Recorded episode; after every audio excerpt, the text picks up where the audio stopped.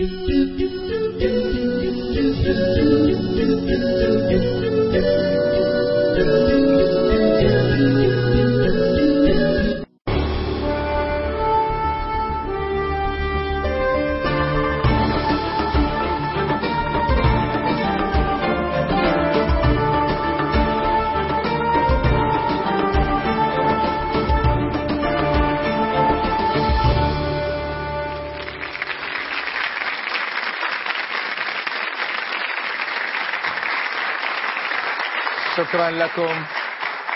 بكم ومرحبا مع الوسطية. السلام عليكم ورحمة الله وبركاته. بسم الله الرحمن الرحيم.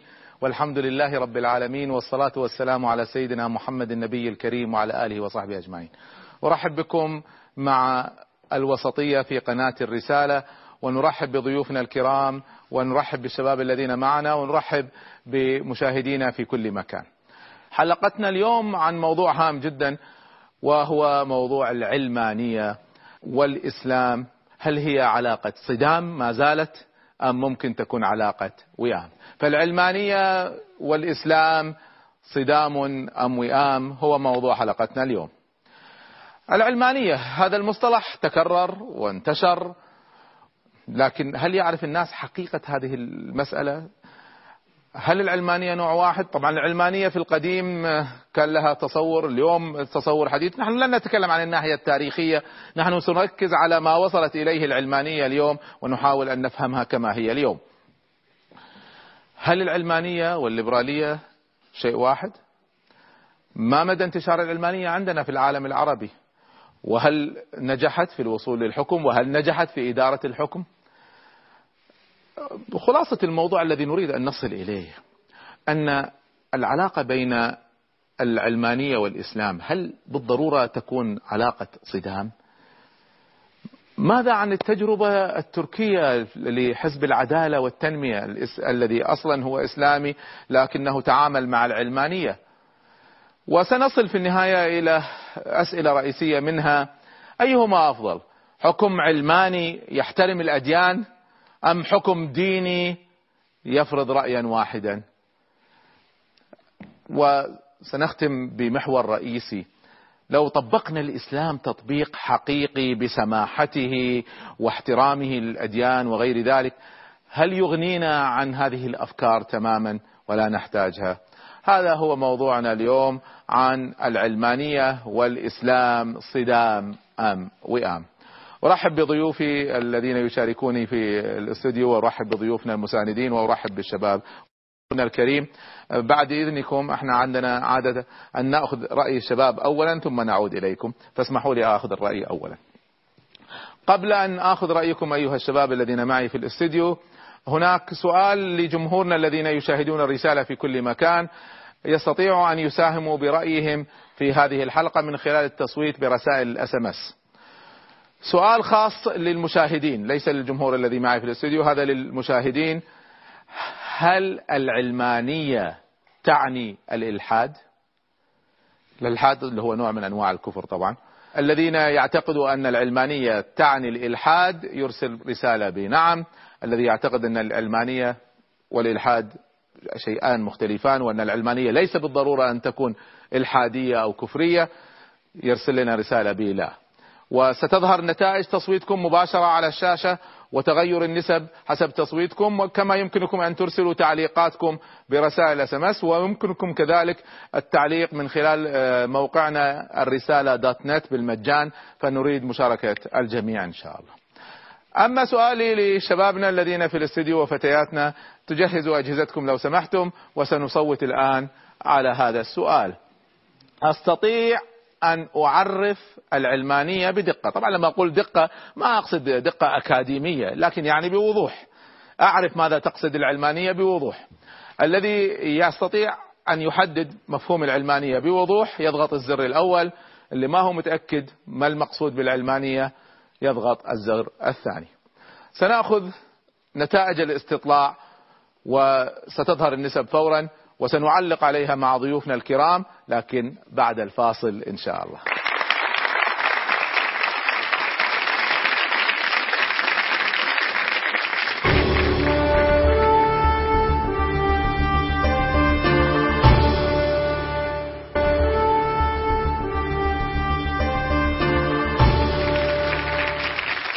أهلا ومرحبا بكم مرة أخرى مع الوسطية.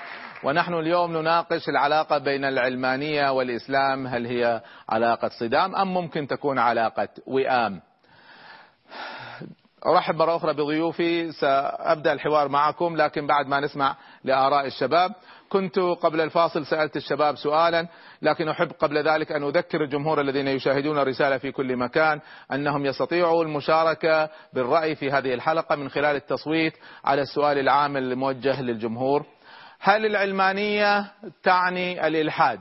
الذين يعتقدون أن هذا صحيح أن العلمانية تعني الإلحاد والإلحاد نوع من الكفر فيرسلوا رسالة بنعم. الذين يعتقدون أن العلمانية ليس بالضرورة أن تكون كفرية أو إلحادية يرسلوا رسالة بلا. ونتائجكم ستظهر على الشاشة كما تستطيعوا التعليق عليها برسائل وتستطيعوا كذلك التعليق عليها من خلال موقعنا الرسالة دوت نت. سألت الشباب قبل الفاصل عن سؤال يكون محور إن شاء الله حديثنا في هذه الحلقة. قبل أن ندخل في العلاقة بين الإسلام والعلمانية نريد أن نفهم ما هي هذه العلمانية ما هو مفهومها. فالمحور الأول الذي سأبدأ به أن نتعرف على العلمانية والمقصود بها. كنت سألتكم كم منكم يستطيع أن يعرف العلمانية فالذين قالوا يستطيعوا أن يحددوا تعريف دقيق للعلمانية 43% 57% يسمع بالعلمانية لكن لا يستطيع أن يحدد تعريفا واضحا لها. خلونا نأخذ عينات من الشباب والفتيات اللي ممكن يبدو وجهة نظرهم في تعريف العلمانية طيب نبدأ ببنتنا الكريمة اللي هناك. نعم. بسم الله الرحمن الرحيم. أنا اللي أعرف أن العلمانية فصل الدين عن الدولة. فصل الدين عن الدولة. يعني يبقى الاعتماد الكامل على لغة العلم والعقل بس. مع الاعتماد على العلم والعقل. آه لكن نعم. الدين ما هو إلا شعائر نقيمها في المساجد. نعم. لكن ما, ما يبقاش هو منهج الحياة أو هو اللي بيحكم الدولة. لا أنت ذكرتي أكثر من مسألة الآن. ذكرتي أن العلمانية فصل الدين عن الدولة هذا جانب سياسي. ثم ذكرتي أنه الاعتماد على العقل والعلم وهذا جانب فكري. ثم تكلمتي قلتي أن الدين عبادات وشعائر فقط. ده, ده المعنى فكل هذا كل هذا جزء من العلمانية؟ أوه. كل هذه الأشياء. أوه. طيب شكرا يا بنتي. طيب ناخذ إحدى واحدة أخرى من الفتيات. تفضلي لو سمحتي خذي الميكروفون. أنا شايفة أن تعريف على قدي يعني أن العلمانية هي البعد عن الذات الإلهية. يعني العلم قائم بذاته ملوش دعوة بأي مرجع ديني. نعم. يعني عدم وجود مرجعية دينية أوه. وإنما الاعتماد على العقل. آه ولذلك إحنا بندخلها في الإلحاد. يعني بعض من الناس بيدخلوها إنها إلحاد. نعم طيب شكرا. نأخذ ضيوفنا المساندين. دكتور رمضان نرحب بك. وأنت باحث في علم الاجتماع. ف أول شيء بعض الناس يقولوا علمانية وبعض الناس يقولوا علمانية. على كل حال إحنا مش حندخل في المصطلحات والدقة اللغوية. تعريفك السريع للعلمانية؟ العلمانية عند عند الأوروبي وكما أستخدمها أنا أيضا هي استخدام العقل العلمي في إدارة الحياة على مستوياتها الخاص والعام.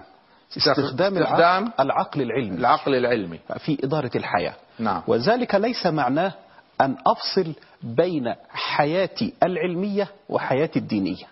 فيمكن للعلم والعقل العلمي أن يخدم الجانب, الدي الجانب الديني في إطار محدد. فالرجل الأوروبي الذي استخدم العلمانية ويعيشها سلوكا هذا الرجل يعتمد العلمية في جميع مسالك حياته. طيب إذا العلمانية هي الرجوع للعلم. نعم. والاعتماد على العلم ومن هنا جاء اسم العلمانية. نعم. وأنا أسميها علمانية لأنها منطلقة من العلم. نعم. لكن الاستخدام طيب. الأساسي هو العقل العلمي. نعم. بسرعة نأخذ تعريفات. سعد. محمد سعد تفضل. العلمانية مصطلح وافد غير ناشئ في البيئة العربية والبيئة الإسلامية مصطلح وافد من أوروبا. فإحنا إذا أردنا أن نعرف هذا المصطلح فلابد أن نرجع إلى معاجمهم. فإذا رجعنا لمعجم أكسفورد يقولون إن العلمانية هي عدم اعتماد الدين كمرجعية للتربية وللأخلاق. وفي دائرة المعارف البريطانية يقولون إن العلمانية هي ألا تعمل للآخرة تعمل للدنيا فقط. فبهذه الصورة العلمانية عندما نشأت في أوروبا كانت لها كانوا يريدون أن يهاجموا الكنيسة ويهاجموا طيب خلينا من مرج... يعني من سببها بس هذا تعريفها. شكرا لك. تفضل.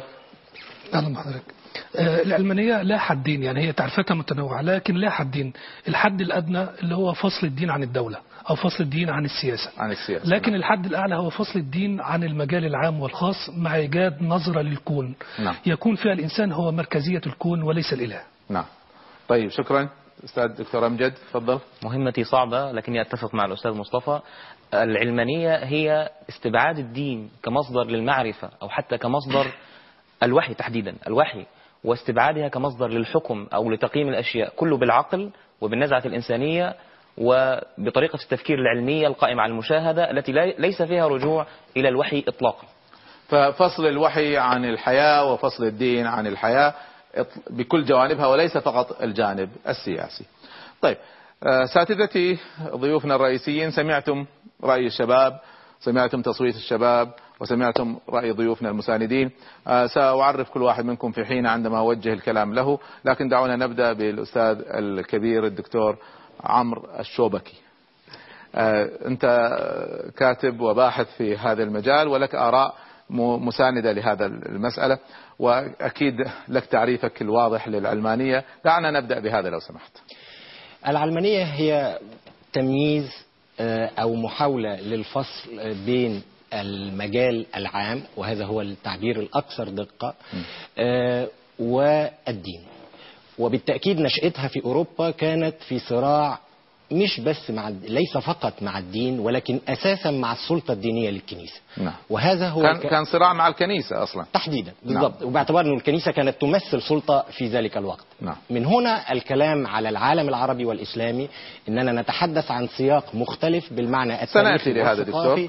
آه، بس خلينا نحدد التعريف. لما نقول التعريف هو ليس فقط فصل السياسة عن عن الدين وإنما فصل الحياة عن الدين. فصل ال ال ال الدين عن المجال العام بما يعني بالمعنى الحديث السياسة وال وال والقضايا الاجتماعية قضايا والثقافية. اجتماعية يدخل فيها الزواج والطلاق وال- بالضبط كله؟ بالضبط بالضبط. نعم. ومن هنا لا نستطيع أن نعتبر العلمانية إلحادية بالتأكيد لأنها سنأتي لهذا دكتور. آه، لكن فلنقل أنها هي في هذا الإطار هي تمييز أو فصل بين ال- الدين وبين ما يعرف بالمجال العام الذي يشمل كل هذه الجوانب. طيب إذا هي ليست فقط فصل السياسة عن الدين وإنما فصل الحياة عن الدين.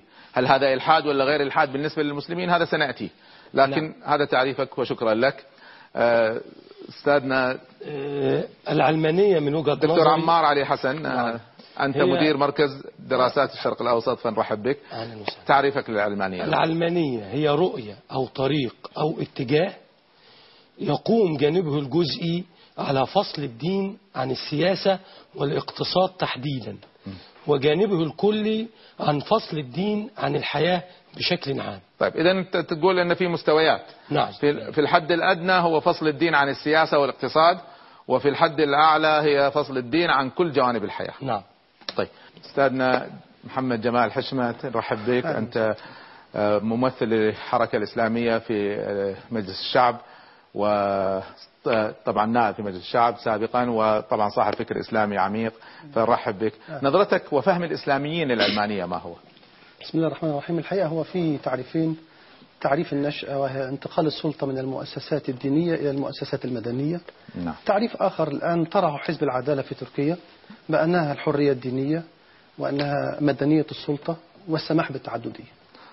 خلينا نلخصهم. يعني هو تع- آه، الذي طرح حزب ال- التنمية والعدالة والتنمية في تركيا. آه، س- سنأتي تمام. وسنأخذ التجربة التركية كجزء من حديثنا. لكن آه، حزب العدالة لم يطرح تعريف وإنما مارس واقع يريد أن يعدل به مشكلة في تركيا. لكن الآن العلمانية في الغرب أو العلمانية في بلادي. والعلمانيين نفسهم كيف يفهموا العلمانية؟ بدأت بانتقال السلطة من السلطة الدينية إلى السلطة المدنية. فصل السياسة عن فصل الدين. السياسة عن الدين. آه، أساساً. وبالتالي مع تعريفنا الآخر في السيكولاريزم أو العلمية نعم. فهو جعل العقل والمنطق هو مسار ومرجعية الإنسان المرجع. هو العقل والمنطق وليس الدين. تمام. وهذا هو الواقع اليوم أيضا؟ هذا هو الواقع الذي ينحاز إليه الغرب ويتعامل معنا به. وهذا التعريف اللي أنا قلته لل- للحزب العدالة على فكرة ده مكتوب في برنامج السياسي. نعم. اللي وزعه الحزب. فهناك تعريف يريد أن يقلل يقلص الفارق. طيب خلينا أدخل اذا في محور تمام. آخر هنا. أن هناك أن العلمانية أنواع وأشكال وليس شكلا واحدا. دعني أرجع للأستاذ عمرو الشبكي. آه، في فرنسا ما يستعملوا العلمانية يستعملوا لفظ آخر يقولوا اللائكية آه، طيب. وطبعا اللائكية يعني تعتبر واحدة من أشد أنواع العلمانية. آه، فالعلمانية أنا عشت في أمريكا فترة طويلة وكانت دولة علمانية بس فصل الدين عن الحياة وفصل الدين عن السياسة ليس بالحدية صحيح. الموجود اللي في فرنسا. صحيح. فتقدر تقدر تعطيني كده بالشعبي أنواع العلمانية وإيش الفروق بينها؟ يعني هو تقريبا وباختصار في آه، يعني علمانية قريبة من النموذج الفرنسي الحاد زي ما حضرتك قلت وفي علمانية النموذج الفرنسي الأكثر حدية وهضرب أي، مثل نعم. سريع نعم والنموذج الانجلو ساكسوني اللي بيضم آه، أساسا الولايات المتحدة وبريطانيا نعم. وهو الأكثر مرونة والأكثر ليونة في التعامل في مسألة العلمانية. النموذج الفرنسي يفصل بشكل كامل المؤسسات العامة عن الدين يعني المؤسسات كل العامة حتى عامة المدارس حكومية من أول المدرسة نعم. للمصلحة الحكومية للمؤسسة العامة وبالتالي قضية الحجاب حتى المصنع التابع للدولة لا يوجد فيه أي مظهر ديني وهنا ما كانش فقط المستهدف الحجاب نعم. لا المدارس الفرنسية الحكومية هي المدارس الوحيدة في أوروبا الغير مسموح وضع صليب على آه، سبورة الكتابة مثلا نعم. هذا في بريطانيا أو إيطاليا أو ألمانيا أمريكا. أمرا عادي نعم. وفي الولايات المتحدة نفس المسألة إذا هناك فصل في النموذج العلماني الفرنسي كامل بين المؤسسات العامة وبين الدين. بالإضافة إليها أن هذه المؤسسات العامة لا تنفق أو الحكومة أو الدولة لا تنفق على المؤسسات الدينية. بمعنى أن الكنيسة هي بالكامل مصادرها مصادر خاصة. آه، من أول ما لا الدولة لا تساعد الكنيسة بالمرة. ولا ولا تسمح بإعفاءات ضريبية لها. بالضبط بالضبط. وهذا بينما أمريكا مسموح. بالضبط. وهذه كانت مشكلة المسلمين. الكنيس ال- الكنيسة في فرنسا ورثت تراث قرون طويلة لديها ممتلكات غنية في كل مكان أما المسلمين فكانوا من أجل بناء مسجد أو مقابر نعم. ليهم أو ما إلى ذلك كانت هذه مشكلة وكانوا يحتاجوا إلى آه، أموال الدولة ودعمها في بعض الأحيان وهذا منافي لقانون في فرنسا، 1905 نعم. الذي ينص على عدم حقية الدولة في أن تدعم فرنسا إذا. المسألة واضحة جدا تمام. طيب بريطانيا وأمريكا لما يقولوا علمانية إيش يعني هي إذا كانوا يسمحوا بالمظاهر الدينية أين الفاصل الفاصل إنه في أي مدرسة مثلا على سبيل المثال في بريطانيا أو أمريكا يمكن لفتاة مسلمة أن ترتدي الحجاب. طيب إيش العلمانية إذا العلمانيه هي فصل المجال السياسي فصل الدين عن المجال السياسي. في بريطانيا والولايات المتحدة هو أن لا، السلطة هو أكثر من هذا يعني أنا لما عشت في أمريكا هو مسموح بمظاهر دينية لكن المناهج الأمريكية ممنوع فيها الطرح الديني كمناهج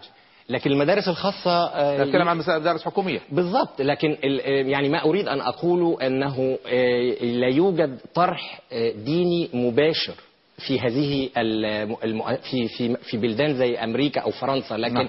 هناك قدرة على التعبير الشخصي عن المظهر الديني عن ارتداء يعني الحجاب عن, عن الشخص نفسه ما عنده مشكلة ما عندوش مشكلة. لكن الشيء الذي تتبناه الدولة لا يكون فيه بالضبط. طيب إذا هذا نوعين من المستويات. العلمانية الفرنسية لا تسمح بأي مظهر حتى الصليب وحتى الحجاب أن يكون موجود في مصنع أو مدرسة أو مؤسسة حكومية وفي علمانية بينما. المد... ال... ال... ال... الأمريكي. يسمح بالمظاهر الشخصية نعم. لكن لا يتبناها في علمانية ثالثة أكثر قسوة وهذا ربما نتعرض ليه في, في, في, محور آخر وهي العلمانية التركية نعم. وهنا لا تجربة العلمانية التركية لم تكن الدولة محايدة كما هو النموذج الفرنسي لكن الدولة في تركيا تدخلت ضد المظاهر الإسلامية نعم. وهذه كانت أحد مفارقات فرنسا التجربة ما العلمانية تحارب المظاهر الدينية آه. لكن لا تسمح بها في المؤسسات العامة تمام. بينما العلمانية التركية كانت تحاربها حتى في الشارع. وفي المؤسسات العامة. وفي الم... أي- طبعا. يعني بمعنى المؤسسات الدينية هضرب مثلا لو في مؤسسة دينية في تركيا لابد أن تكون تابعة للدولة وهذه مفارقة لا تترك لها أنها تكون مؤسسة خاصة. وفي نفس الوقت تجبر الفتيات الذين ال- التي يدرسن في هذه المؤسسات أنهم ما يرتدوش الحجاب. نعم. في يعني مؤسسة خلينا دينية أوضح للشباب ولجمهورنا الكريم. في العلمانية الأمريكية فتاة محجبة تذهب لمدرسة ما عندهم مشكلة معها. في ال في ال التجربة الفرنسية فتاة محجبة تدخل مدرسة تمولها الحكومة ممنوع. تدخل مدرسة خاصة تمشي في الشارع محجبة ما عندهم مشكلة معها. في التجربة التركية كان إمام المسجد إمام المسجد. إذا دخل المسجد يلبس اللبس الإسلامي ويصلي بالناس. إذا جاي يطلع من المسجد لازم ينزع العمامة وينزع الجبة ويلبس البنطلون و... طبعا هذا في بدايات التجربة التركية مع الأيام طبعا مع مجيء مندريس وغيره تعدلت هذه المسألة. دكتور عمار هل هل الغرب كله علماني؟ ولا ديني مغلف بالعلمانية؟ لا الغرب مزيج بين هذا وذاك. نعم. لم يستطيع الغرب في أقصى مراحله التاريخية أن ينزع الدين تماما. نعم. بقيت ال- المظاهر الدينية موجودة. مم. على الأقل مثلا دولة زي الولايات المتحدة الأمريكية الدين موجود بقوة والدين وصل إلى درجة أن دفع نخبة متدينة إلى السلطة. الموجودة توضيح حالياً. للجمهور آه، التدين في أمريكا أكثر بكثير من التدين في أوروبا. ذاك في خلط شديد عند بعض نعم. الناس لما يتعاملوا مع الغرب أنه جزء واحد هو ليس جزء واحد. نعم. في آه، دولة زي ألمانيا القيم الدينية ما زالت موجودة وبتؤدي في هذه الدولة إلى نوع كبير جدا من التماسك الأسري. لم يستطيع الغرب حتى في أقصى المراحل أن يتخلص كليا من الدين سواء في مستواه الروحي أو حتى على على المستوى التع- التعبدي الطقوسي. نعم. من ال- ال- ده, ده من ناحية. من ناحية أخرى باختصار عشان مضطرين نعم. من ناحية أخرى العلمانية تدرجت في الزمان. خلينا من الزمان. إحنا من الآن ال- يهمنا الواقع الجزء الآن. للكلي. نعم. وفي نفس الوقت وصل الأمر إلى أن كل دولة تكاد تكون كل دولة أو كل مجتمع أو كل طائفة بشرية لها شكل من أشكال العلمانية فالعلمانية ليست المختلف. شكلا واحدا. ليست شكلا واحدا على وإنما أشكال. بس هل في اتفاق على شيء مشترك ليس بينها؟ هناك اتفاق على الإطلاق. لا. توجد نظرية. عن- آه، لا توجد نظرية للعلمانية. آه، بس في مب- هي مجرد رؤى. لا لا بس في شيء مشترك عندها جميعها فصل الدين عن السياسة. فصل الدين عن السياسة كلهم متفقين عليه. في فرق بين فصل الدين عن السياسة وفرق فصل الدين عن السلطة. رب- دي, دي درجة أقل. نعم. فصل الدين عن السلطة بمعنى أن مفيش تبقى في دولة ثيوقراطية نعم. فصل الدين عن السياسة أن السياسة متغلغلة في المجال العام. نعم. في, أقصى درجات العلمانية لم تستطع أن تفصل فصلا تاما بين الدين والسياسة في مستواها الأدنى. في فرنسا مسموح حزب مسيحي؟ لا. ما هو هي مش مسموح بينما في أمريكا مسموح حزب مسيحي مسيحي لا لكن موجود آه، حزب مسيحي يعني انت هنتكلم وفي حزب إسلامي على فكرة بيطالب بتطبيق الشريعة نعم. الإسلامية في فرنسا نعم. وأعرف رئيسه نعم. اللي في نيس نعم. في مدينة نيس نعم. فدي أحزاب على الهامش لكن لو تتكلم على حزب رئيسي لا. كان- كنظام دولة يسمح بحزب مسيحي لا لا كعلمانية لائكية لا لا, لا, لا يسمح أنا لا. من وجهة نظري لا يسمح و... و... بينما. في أمريكا مسموح حزب. مسيحي مسموح نعم. ففصل الدين عن السياسة ليس حدي أيضا. وغير مسموح بحكم السياسة في القانون. مستواها الأدنى في ممارستها نعم. الأقل. لا تستطيع طيب. أن تفصل أن عنها يبدأ الدين. أحد في أحد اجتماعات المجالس المحلية مثلا في فرنسا أو في أي آه، انتخابات آه، بقراءة آه، أحد آيات الإنجيل؟ غير مسموح في فرنسا بحكم القانون. نعم. في إنجلترا أو في إيطاليا أو في غيره مسألة أو بريطانيا المتحدة وامريكا مسموح. مسألة مسموح. دكتور بسرعة. في فرق بين العلمانية والليبرالية؟ نعم هناك فرق بين العلمانية والليبرالية. الليبرالية التفكير الحر والأحرار وبعدين في الحرية العامة مفهومها العام. وربما يعني التحرر والانحلال؟ التحرر لا التحرر والانفتاح و... و... و... سواء التحرر العقلي أو أو غيره. لا لا عفوا. الليبرالية ألا تعني التحلل من القيم أيضا؟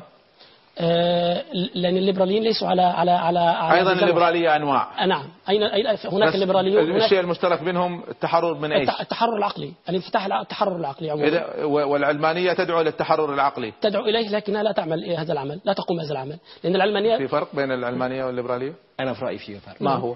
الفرق إنه ال- ال- الليبرالية آه، هي نظام آه، سياسي واقتصادي في نفس الوقت له توجه أكثر آه، يعني تحديدا من العلمانية يعني بمعنى هي اجتهاد سياسي إذا قلت إنك ليبرالي معناها إنك مؤمن باقتصاد السوق مؤ- مؤمن بالحرية الاقتصادية والسياسية لكن إذا قلت إنك علماني قد تكون اشتراكي في نفس الوقت طيب. تمام. طيب. هو أستاذنا في تعليق على ما سمعت من التعريف قبل ما نأخذ هو استطلاع هو فارق واحد. أظن أن الليبرالية قد تسمح بالحرية الدينية. نعم. بينما العلمانية لا تسمح لا لأنها تسمح. تفصل الدين عن السياسة. نعم. في التعريف التي سمعت عندك مشكلة معها. طيب إذا نحن اتفقنا على التعريف وعرفنا أنها أنواع ودرجات لكن في حد آه، مشترك. وهذا جيد. هذا يمهد لنا لمحورنا الثاني. بعد إذنكم سنأخذ استطلاع من الشباب. أحب أذكر أيضا جمهورنا أنهم يستطيعوا المساهمة معنا في آه، الرأي في هذه الحلقة من خلال التصويت برسائل SMS على السؤال العام الذي موجه للجمهور في الشاشة وليس جمهورنا في الاستوديو. هل تعني العلمانية الإلحاد؟ هل العلمانية نوع من أنواع فيها شيء من الكفر؟ الذي يعتقد أن العلمانية فيها كفر يضغط أو يرسل لنا رسالة بنعم اللي يعتقد أن العلمانية ليس بالضرورة أن تكون فيها كفر يرسل رسالة بلا. وستظهر النتائج على الشاشة وتستطيع أن تعلقوا عليها برسائل أيضا وتستطيع أن تعلقوا عليها من خلال موقعنا الرسالة دوت نت. الآن استطلعنا لشبابنا في الاستوديو. شباب الفتيات أريد أن أسألكم سؤالا لو سمحتوا تصوتوا عليه. انتشار العلمانية في العالم العربي في رأيكم حسب احتكاككم بالشباب بالذات هل هو انتشار كبير ولا ضعيف ولا متوسط. الآن الذي اختار أنها ضعيف يضغط الزر الأول اللي يرى أنها متوسط يضغط الزر الثاني اللي يرى أن انتشارها واسع يضغط الزر الثالث. صوتوا لو سمحتم. بعد التصويت ستظهر النتائج وسآخذ هذه النتائج لأتحاور مع ضيوفي حول العلمانية في العالم العربي تحديدا. مفهومها ووضعها وأنواعها ورموزها كل هذا وتصويت الشباب بعد الفاصل إن شاء الله.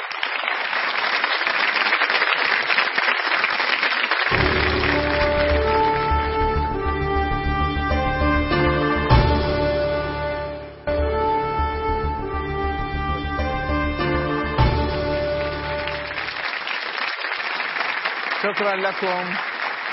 واهلا بكم ومرحبا مرة أخرى مع برنامجكم الوسطية. ونحن نناقش في هذه الحلقة العلاقة بين العلمانية والإسلام هل هو هي علاقة بالضرورة علاقة صدام أم يمكن يحدث نوع من تفاهم ووئام فهذا حديثنا. أنا كنت سألت الشباب في رأيهم على قضية قبل الفاصل اسمحوا لي أن أناقشهم قليلا ثم أرجع إليكم. قبل أن أسأل الشباب أذكر جمهورنا الذين يشاهدون الرسالة أنهم يستطيعوا المشاركة بالرأي في هذه الحلقة من خلال الإجابة برسائل ال SMS على السؤال التالي هل العلمانية فيها الحاد؟ هل فيها نوع من كفر؟ هل تعني الإلحاد تعني الكفر؟ الذي يعتقد أنها فيها كفر يرسل رسالة بنعم. الذي يعتقد أنها ليس بالضرورة أن يكون فيها كفر يرسل رسالة بلا. وتستطيع أن ترسلوا رسائل تعليق وكذلك تستطيع أن تتابعوا النتائج على الشاشة ومن خلال موقعنا الرسالة دوت نت. سألت الشباب عن مدى انتشار العلمانية في العالم العربي وجاءت النتائج بالتصويت كالتالي. الذين قالوا أن انتشارها في العالم العربي حاليا ضعيف 24% الذين قالوا أن انتشارها متوسط 42% والذين قالوا أن انتشارها واسع 34% فاختلفتم في الرأي. ناخذ بعض الآراء من الشباب. ما شاء الله الكل عاوز يتكلم. طيب ناخذ بنتنا الكريمة. يعني ممكن تكون في دول مش يعني مش متبعة النظام العلماني بس هي في نفسها ظاهرها أو واقعها علماني. نعم. فالمسألة تختلف إذا من بلد لبلد في العالم العربي. بالضبط. طيب ناخذ ابننا الكريم تفضل. بسم الله الرحمن الرحيم. أنا صوت اللي هي ضعيف انتشار العلمانية ضعيف في العالم العربي. ونظرا لفشل الأنظمة العلمانية في العالم العربي في التواصل مع الشباب. طيب ناخذ واحدة من الفتيات أيضا. طيب ناخذ بنتنا الكريمة فوق. صوت إن انتشارها ضعيف في العالم العربي لأن الشعب العربي عادة الشعوب العربية يعني بتميل للجانب الديني والعاطفي فتلاقي إقبال في إقبال الشباب عادة بيبقى للجانب الديني والأحزاب الدينية أكتر. يعني مش بيميلوا للجانب اللي هو بي نعم. العقلي في والعلماني عاطفة في الأمة في نحو الدين. وبالتالي آه. قبول العلمانية بالنسبة لهم فيه إشكال. في أحد من الفتيات قالت أن انتشارها واسع؟ قلتي واسع؟ ممكن ناخذ بنتنا بسم الله الرحمن الرحيم. أنا من رأيي إن انتشارها واسع لأن كتير جدا ما بين حتى أطفالنا الصغيرين لما بي- يبدأوا يكبروا ويطلعوا حاجات من دي ميل- ميولهم للأشياء الغير دينية أو الأجنبية بوضوح يعني بتبقى كبيرة جدا. هل كل شيء أجنبي؟ آه لا مش مش كل شيء أجنبي علماني أكيد. نعم. بس بس أنا أقصد الأشياء الأجنبية العلمانية. نعم. اللي هي تبعد عن الجانب الديني عندنا. طيب وبعدين في في إطار الفتيات بالذات انت شايفة انتشار لافكار علمانيه ما شاء الله يعني ما شاء الله الحجاب مال البلد يعني. هو أكيد مش حاجات بس أكيد في أفكار جوه البنات أو كتفكير أو جواهم في حاجات بعيدة عن الحجاب يعني مش دايما بناخد بالمظاهر هنا في مصر يعني. نعم. في حاجات أكيد جوانا بتحصل أوقات بتبقى علمانيه بس أنا من رأيي الشباب أكتر بعيد عن البنات. نعم. في أشياء اي صحيح كتير. الشباب البنات أكثر تدينا يعني. طيب شكرا لكم شكرا. سارجع لكم إن شاء الله مرة أخرى. بسرعة. انتشار العلمانيه في العالم العربي؟ هي العلمانية موجودة في بعض أروقة الحكم وبعض النخبة المثقفة لكن بعض بعض الأنظمة الحاكمة وبعض في النخب في بعض الفكرية. أروقة الحكم نعم. وبعض النخب المثقفة لكن عدم انتشار العلمانية شعبيا في تصوري الشخصي بيرجع للجماهير ال- المسلمة والعربية تعرفت عليها في لحظتين مهمتين. اللحظة الأولى هي اللحظة الاستعمارية. وبالتالي العرب والمسلمين والشعوب تعاملت مع العلمانية كأنها دين. نعم. فبالتالي رفضتها رفضا باتا نعم. اللحظة الثانية اللي تعرفت فيها الشعوب واقتربت من العلمانية هي لحظة نشوء الدولة الحديثة. أو الدولة القومية أو ما بعد الثورة. نعم ما بعد ما بعد الاستعمار. الدولة ارتبطت بالعلمانية ارتباط قوي جدا وكانت وعودها بالتحديث والتنمية إلى آخره. ففشل الدولة أدى لفشل العلمانية دكتور أمجد هل العلمانية منتشرة في العالم العربي؟ أريد أن أفرق بين مستويين مستوى الدولة ومؤسساتها الإجابة نعم. معظم الدول فيها أعتقد- فيها أعتقد علمانية؟ نسبة عالية من الدول العربية. نعم طيب. على مستوى الشعوب لا ليست منتشرة لكن في المحصلة العامة الدولة أيضا يعني هي نفسها تضعف العلمانية.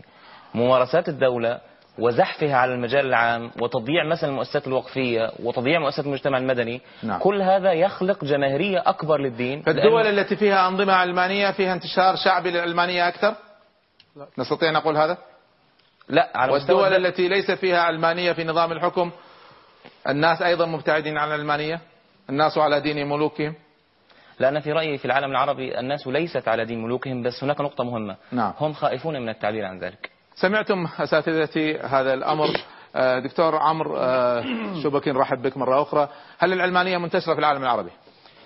آه، يعني أنا مع التمييز أيضا اللي قاله الدكتور أمجد بين إنه ال- النخب الحكم الحاكمة أو السلطات الحاكمة وبين الجمهور العادي. أعتقد جزء من كلام الشباب حوالين انتشار العلمانية آه، ده راجع لمفهوم ربما آخر مختلف عن اللي بيتقال وسط النخب آه، بشكل عام وهو إنه وجود الوازع الديني أو وجود الوازع الديني في التصرف. هم شايفين إنه في جزء كبير من تصرفات الشباب والأجيال الجديدة لا يحكمها هذا الوازع الديني. رغم إنه موجود أيضا عند آه، أجزاء آه، أخرى. هنا ده مستوى في قراءة العلمانية حضور الدين في التصرفات الشخصية أو في سلوك البني آدم. المستوى الآخر هو مستوى السلطان النظم الحاكمة. وهنا في رأيي أنا رأ- أتصور ان المشكلة مشكلة آه، آه، سياسة. يعني المسألة ليس لها علاقة بالعلمانية. هل آه، ما كان يعرف مثلا بالنظام الإسلامي آه، لطالبان في أفغانستان قد نجح؟ هل الإسلاميين حين وصلوا لا هذا موضوع ثاني. عسكري في السودان نجح. يعني لا يعني أنا سآتي. لا, لا. نحن عندنا محاور مرتبة سنأتيها ف- فليكن يعني ما أريد أن اقوله أن المشكلة ليست مشكلة حكم علماني أو حكم إسلامي. المشكلة ما قاعد نتكلم عن. المشكلة الآن دكتور. إحنا سؤال بسيط جدا. هل العلمانية منتشرة؟ فحضرتك تقول أن على مستوى ال- ال- الحكم في في آه في تواجد واضح في في بينما على مستوى الشعوب الوازع الديني موجود. موجود, موجود. ويصادم العلمانية إذا ها؟ آه موجود. والطرف الآخر أنا في رأيي موجود. إيش هو الطرف اللي هو؟ الطرف الآخر العلماني اللي هو غير كنسب في تقديرك بين الشعوب العربية. الوازع الديني ب بالتأكيد. أكثر بكثير ولا بقليل ولا؟ حاضر بدرجة كبيرة يعني بكثير. نقدر نقول إن هو بنسبة كبيرة يعتد بها قد تصل إلى يعني نسب محترمة يعني. شكرا دكتور. دكتور عمار سؤال آخر بس العفو. نعم. إيش إيش نوع العلمانية المن... إذا كان في انتشار ل... في سواء في الأنظمة أو بين الناس ب... حتى بين المفكرين ما هي العلمانية التي يتبنوها في العالم العربي؟ العلمانية في العالم العربي موجودة بمختلف درجاتها. في النخبة هناك العلماني الجزئي الذي يؤمن بفصل الدين عن السلطة. نعم. هناك الذي يوسع الأمر ويقول فصل الدين عن المجال العام تستطيع. تسمي لي أسماء رموز؟ أسمي أسماء. نعم. يعني مثلا مراد وهبة نعم. هو نموذج للعلماني في آه، تطرفه. لأنه يقول إيه. لا سلطان إلا سلطان العقل. نعم. وهذا الوضع جعله يؤمن حتى بضرورة التطبيع مع إسرائيل. هو يؤمن يؤمن بالإسلام؟ أنا لا أستطيع أن أقول لا لا يؤمن أو لا بأفكاره يؤمن. بكتبه ب... لا يعني هو رجل علماني نعم. علماني في طيب. في في فإذا هو في متطرف في. العلمانية وفصل آه. كامل للدين عن كل مظاهر الحياة نعم في درجة أدنى من العلمانية يمثلها كاتب يحسب حتى على التيار الإسلامي ومفكر كبير هو الدكتور عبد الوهاب المسيري نعم. في علمانيته الجزئية الذي يؤمن بضرورة فصل الدين عن السلطة لكن لا يتحدث أبدا عن فصل الدين عن الحياة وفي وسط في نعم. في بس عبد الوهاب البصيري ما يقول فصل الدين عن السلطة. عن السلطة. نعم هو يقول أن ال- ال- الحكومة الإسلامية أو الحكومة في بلد إسلامي هي انتخاب شعبي ومدنية والشعب يحاكمها لكنها تحكم بال لكن يؤمن تحكم بالإسلام ولا بأكثر من منبر. دكتور عبد الوهاب مسيري كاتب إسلامي عميق ويؤمن أن الحكومة أي ناس يصلوا لابد أن يطبقوا شرع الله عز وجل. لا، هو هو هو لا يؤمن بالثيوقراطية كلنا لا نؤمن بالثيوقراطية ها- بس توضيح هو بس للجمهور فصل. الثيوقراطية اللي يسموها الحكم الإلهي. والحكم الإلهي معناها أن الحاكم قد عين من عند الله أو الحاكم مرجعيته الله عز وجل. وبالتالي لا يحاكم من قبل الشعب لأنه هو حكم إلهي وليس حكم شعبي. فهذا لا يقوله على فكرة ولا واحد من الإسلاميين اليوم. ما في ولا أنا لا أعرف إسلامي على الإطلاق يقول أن الحاكم معين من عند الله ولا يحاكم من قبل هو عبد الشعب الوهاب المسيري مثلا نعم. وجمال البنا و يعني بعضهم ينطلق من من وده في محور تاني في الحلقة نعم. إن في تناغم بين في جانب من العلمانية وبين الإسلام طيب أبرز المفكرين. بسرعة وآرائهم عندنا مثلا محمود أمين العالم لا نعم. لا لا يستطيع رغم مركزيته أن يقفز على الجانب الروحي الذي تكتمل به حياة الإنسان نعم. فإحنا عندنا كل ألوان الطب ففي أشكال يعني في ماركسي موجودة. لكن ما عنده مانع من الروحانية نعم. في إسلامي لكن يرى فصل الدولة كنظام مدني لكنه مرجعيته ليس إلهية نعم وفي ف- ليبرالي زي مراد وهبه في فؤاد زكريا برضه مرحلة وسط بين هذا وذاك. في الدكتور زكي نجيب محمود الذي بدأ بالوضعية المنطقية التي لا تؤمن إلا بالأشياء المحسوسة الملموسة وانتهى إلى على على تخوم الإسلام. يعني اكتمل في نهاية حياته الجانب المادي مع الجانب الروحي ووجد أن إنسانية الإنسان هل نستطيع بذلك. نقول أن العلمانيين العرب ما عندهم أرضية ثابتة وإنما يتغيروا وتتغير أفكارهم مع الزمان؟ نعم يتغير. هل هذا صحيح؟ دكتور حض- بحكم أنك باحث في هذه المسألة؟ ال- المفكرين المسلمين في القرن في القرن 19 هم خلينا من 19 لا لا المفكرين المعاصرين. اثروا اثروا هم اللي اثروا الآن نعم. طهطاوي وحتى حتى عبده الافغاني وغيرهم. كان لهم رؤية آه، للعلمانية لكن هي مش رؤية للعلمانية الحقيقة رؤية للحرية رؤية للإبداع رؤية لحرية العقل و رؤية للعلمانية من الجانب العقلي مقبولة في الإسلام من الجانب العقلي فقط. نعم. آه، ده ده, ده بنى عليها ناس كتير وأخ... ناس كثير في العالم الإسلامي وفهموا ال- ال- إن العلمانية بال- فهموا الجانب ال- ال- العقلاني. يعني بس توضيح يعني آه. إن في ناس خلطوا بين اطروحات آه، محمد جمال الدين الأفغاني ومحمد عبده وغيرهم. بالدعوة للعلمية للمنطقية. للحرية الفكرية وحرية التعبير فخلطوا بينها وبين العلمانية أنه تحكيم العقل والعلم وعدم الرجوع للدين هم لا يقولوا بهذا هم. يقولوا أنه إحنا كمسلمين لازم نكون منطقيين لابد نكون عاقلين. بل بل هم بس بل هم, بسرعة بل هم يعودوا للإسلام أكثر من عودتهم لاي فكر آخر. المفكرين الحاليين يتبدلوا المفك... نعم يتبدلوا ويتغيروا ولكن تبدلهم وتغيرهم كما يتغير هناك أساتذتهم في الغرب في نعم. الحقيقة يعني. نعم. ان هم اتباعا وليسوا دائما تابعين هل وليسوا في مفكر عربي له فكر مستقل عن الأفكار الغربية؟ حتى الآن لا لا أستطيع أن أقول ذلك. نعم. طيب شكرا. أستاذنا أستاذ محمد جمال حشمت نرحب بك مرة أخرى. آه، أنتم تدعون إلى تطبيق الشريعة الإسلامية و- وإقامة الدولة الإسلامية. العلمانيين يدعون إلى عكس هذا فصل الدين عن الدولة. آه، هل العلمانيين اولا أفكارهم واضحة في هذه المسألة؟ أنهم دائما يقولوا الإسلاميين ما عندهم برنامج ما عندهم رؤية هل هم عندهم برنامج؟ هل عندهم رؤية واضحة؟ السؤال الثاني هل نجحت العلمانية في أي مكان في العالم العربي؟ هو الحقيقة بسم الله الرحمن الرحيم المشكلة بتاعت العالم العربي هي أن الشعوب أغلبها بفطرتها الدين مكون أساسي. نعم. وبالتالي جاذبية العلمانية عندهم جاذبية ضعيفة جدا. إنما هناك خوف من انجذابهم للعلمانية بسببين. السبب الأول هو تشويه صورة الإسلام والأخلاق الإسلامية من قبل السلطات أو ممارسات بعض الإسلاميين التي تعيدنا إلى الوراء. بصورة بعض الإرهابيين، بعض غيرهم، آه نعم. نعم. وبالتالي بيجعل ليس أمامه إذا مارس سياسة فهو محارب مراس مطارد مسجون وبالتالي آه، آه، آه، ربما يميل إلى العلمانية من منطق أنها تساعد الفكر أنها فيها حرية عقلية. فيها الحرية العقلية. إنما هذا لا يعني أن الإسلام ليس فيه حرية عقلية. أنا مش عايز أقول إن نعم. يعني كل ما نتكلم عن الحرية العقلية والإبداع وتداول السلطة إن ده بعيد عن الإسلام. نعم. أن المواطنة هي مجتمع المدينة هو مجتمع المواطنة الأول قبل نعم. أن يأتي كل هؤلاء. وبالتالي هذه أمور أصلية في الإسلام. فإذا جاء ال- العلمانيين يتكلموا عن مثل هذه هي موجودة عندي كتراث لي أنا. نعم. أنا لا أذهب لاستعارة هذه المعاني. هل عندهم برنامج واضح؟ العلمانيين برنامجهم الواضح هو فصل الدين عن ال- فقط. كشعار. كشعار.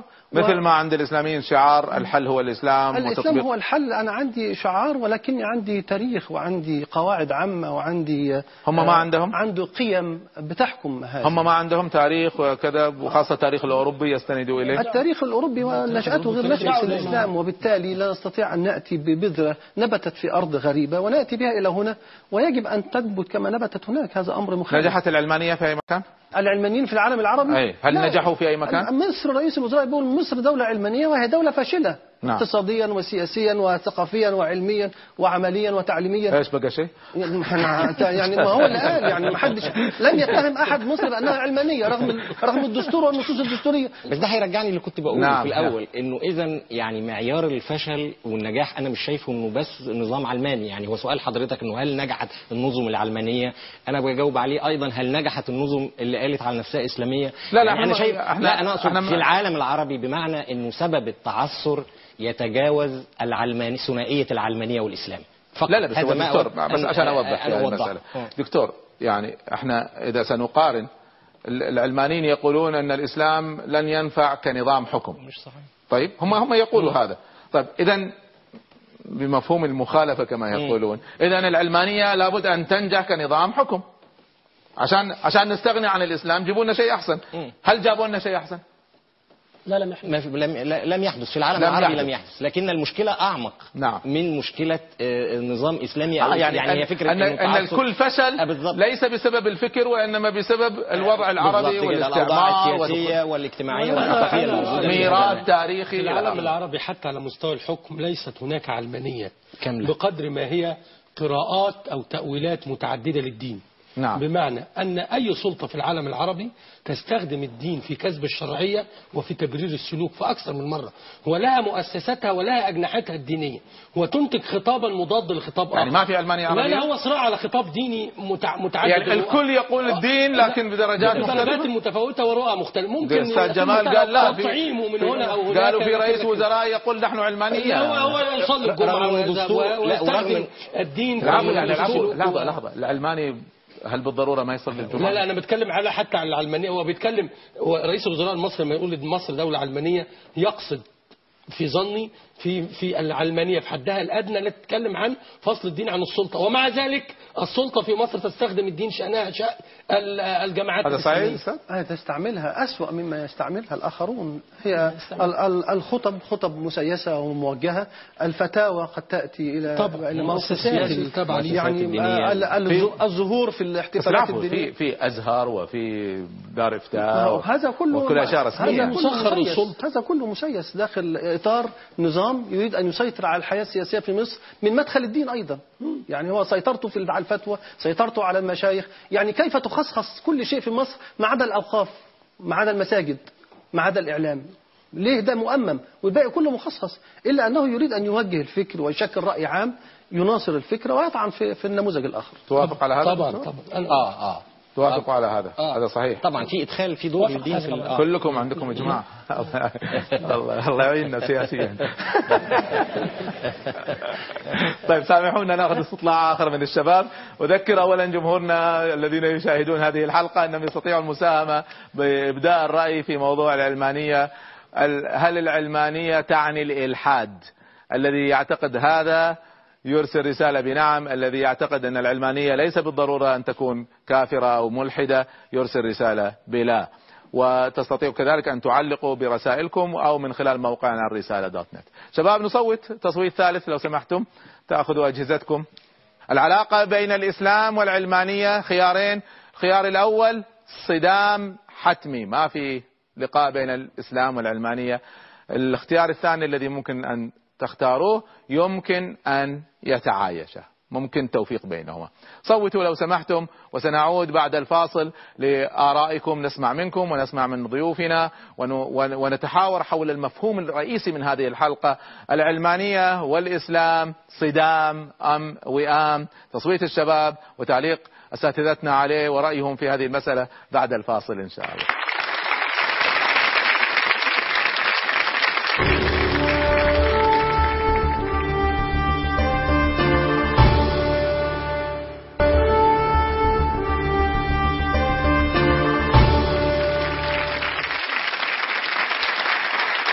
شكرا لكم واهلا بكم ومرحبا مرة أخرى مع الوسطية.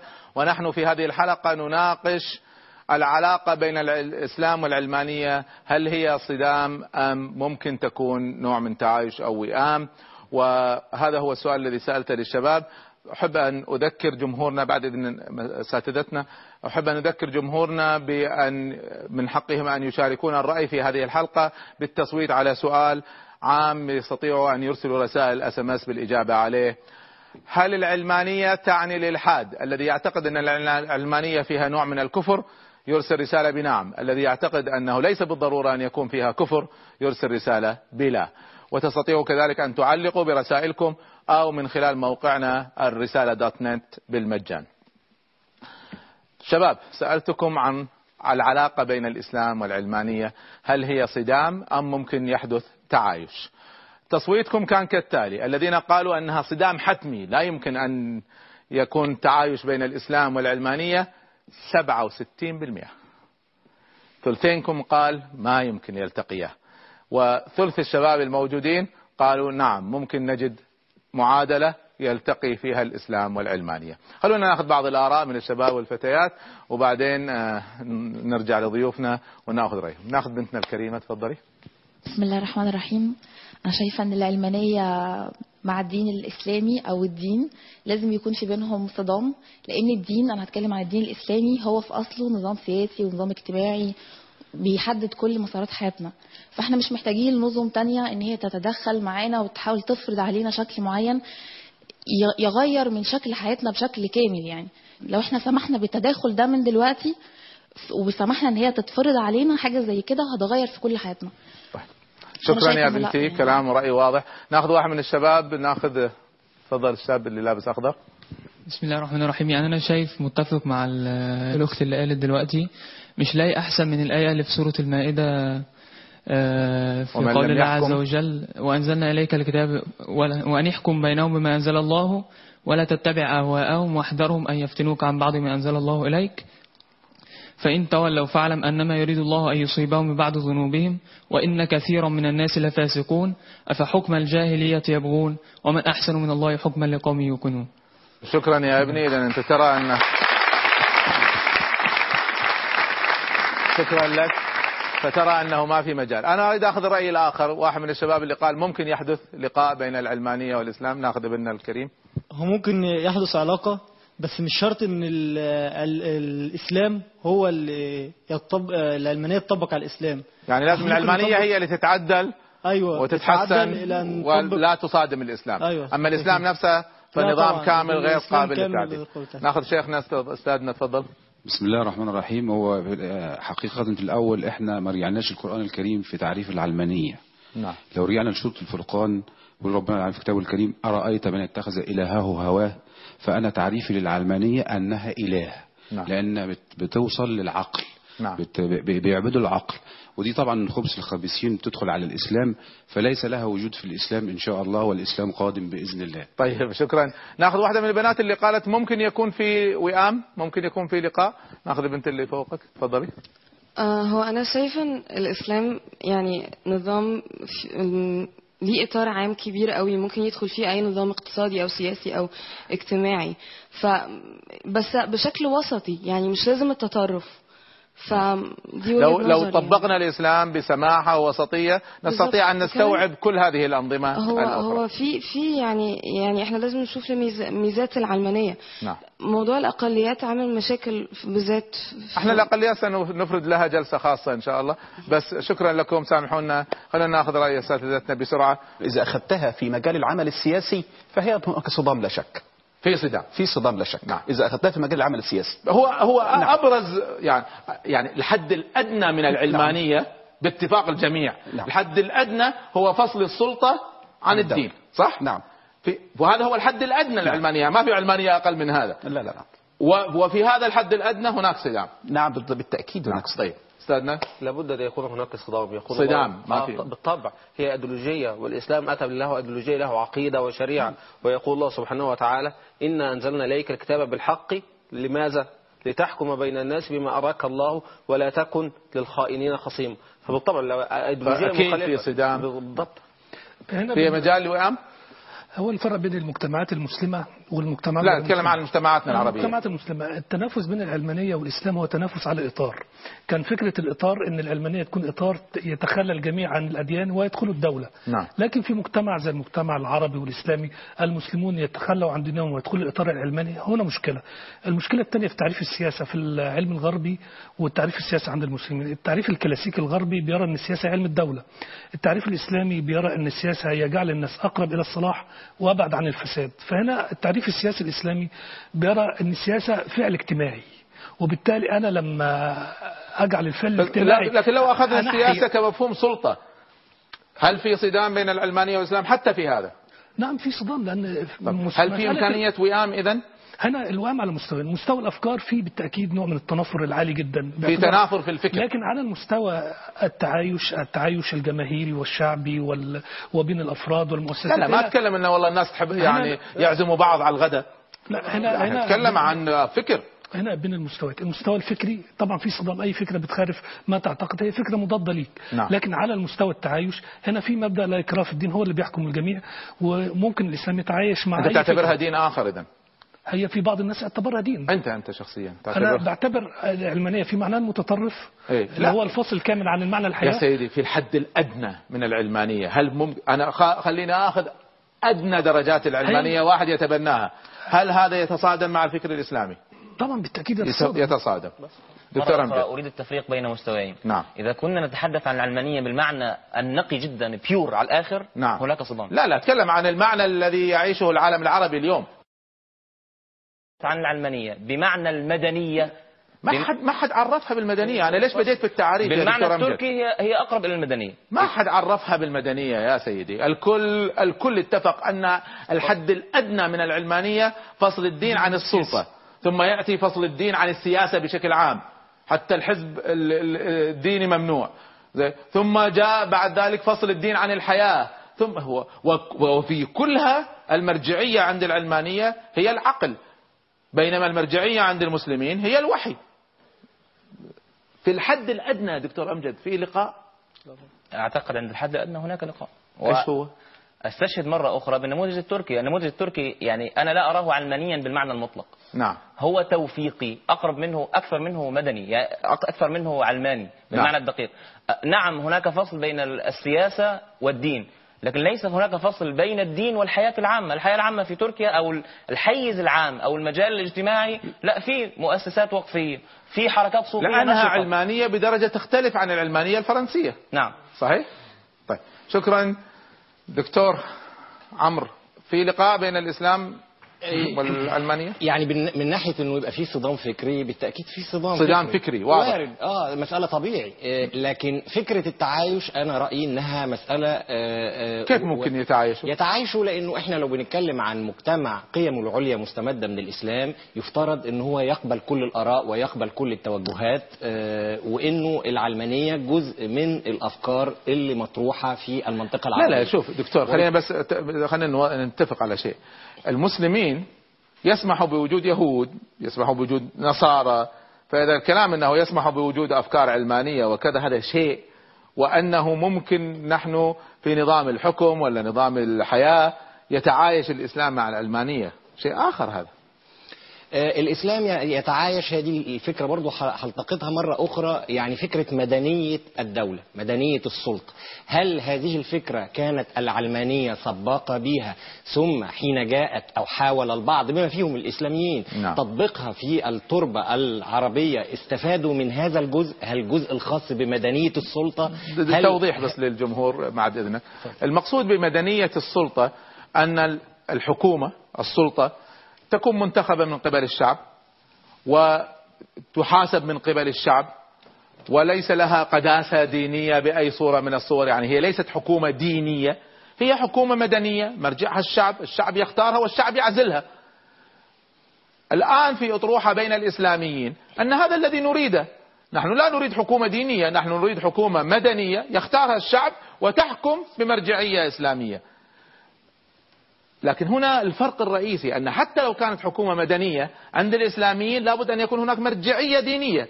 عند العلمانيين لا توجد مرجعية إلا العقل والعلم صح؟ صحيح. ال ال الجانب الآخر إنه أيضا بس العفو في هذا ممكن يحدث لقاء. حتى لو كانت حكومة مدنية المرجعيات مختلفة دكتور. لا مش بالضرورة يكون في لقاء آه، أيضاً ما في لقاء. آه يعني لكن فكرة القبول بأكد عليها نعم. فكرة قبول ال- قبول يعني القبول أن, ده، آه، أن إنه- يعني نتحمل وجود أفكار أخرى ولا والقبول بمعنى إنه إذا كان هذا التيار وهذه هي المسألة الثانية التي أود أن أشير إليها إنه إذا كان هذا التيار العلماني أو الذي مؤمن بعلمانية جزئية ايا كان شكلها منظم في أحزاب أو في قوى سياسية وانتخبه الشعب آه، بديلا عن هؤلاء الإس- الإسلاميين الذين يحكمون بمرجعية إسلامية لابد أن نقبل إرادة الشعب. والتخوف دائما يأتي من أن حكم الإسلاميين أو حكم آه، بعض هذا موضوع ثاني. يعني هذا سيجرنا إلى الحديث هل الدولة التي يطمح لها الإسلاميين مدنية أم دولة إسلامية بمعنى أنه لا يسمح بأي حزب غير إسلامي. هذا موضوع ثاني وهذا هذا جزء من من حديثنا. نحن تحدث يعني آه، حلقات عندنا عن الدولة في الإسلام مدنية أم دينية. هذا موضوع آخر.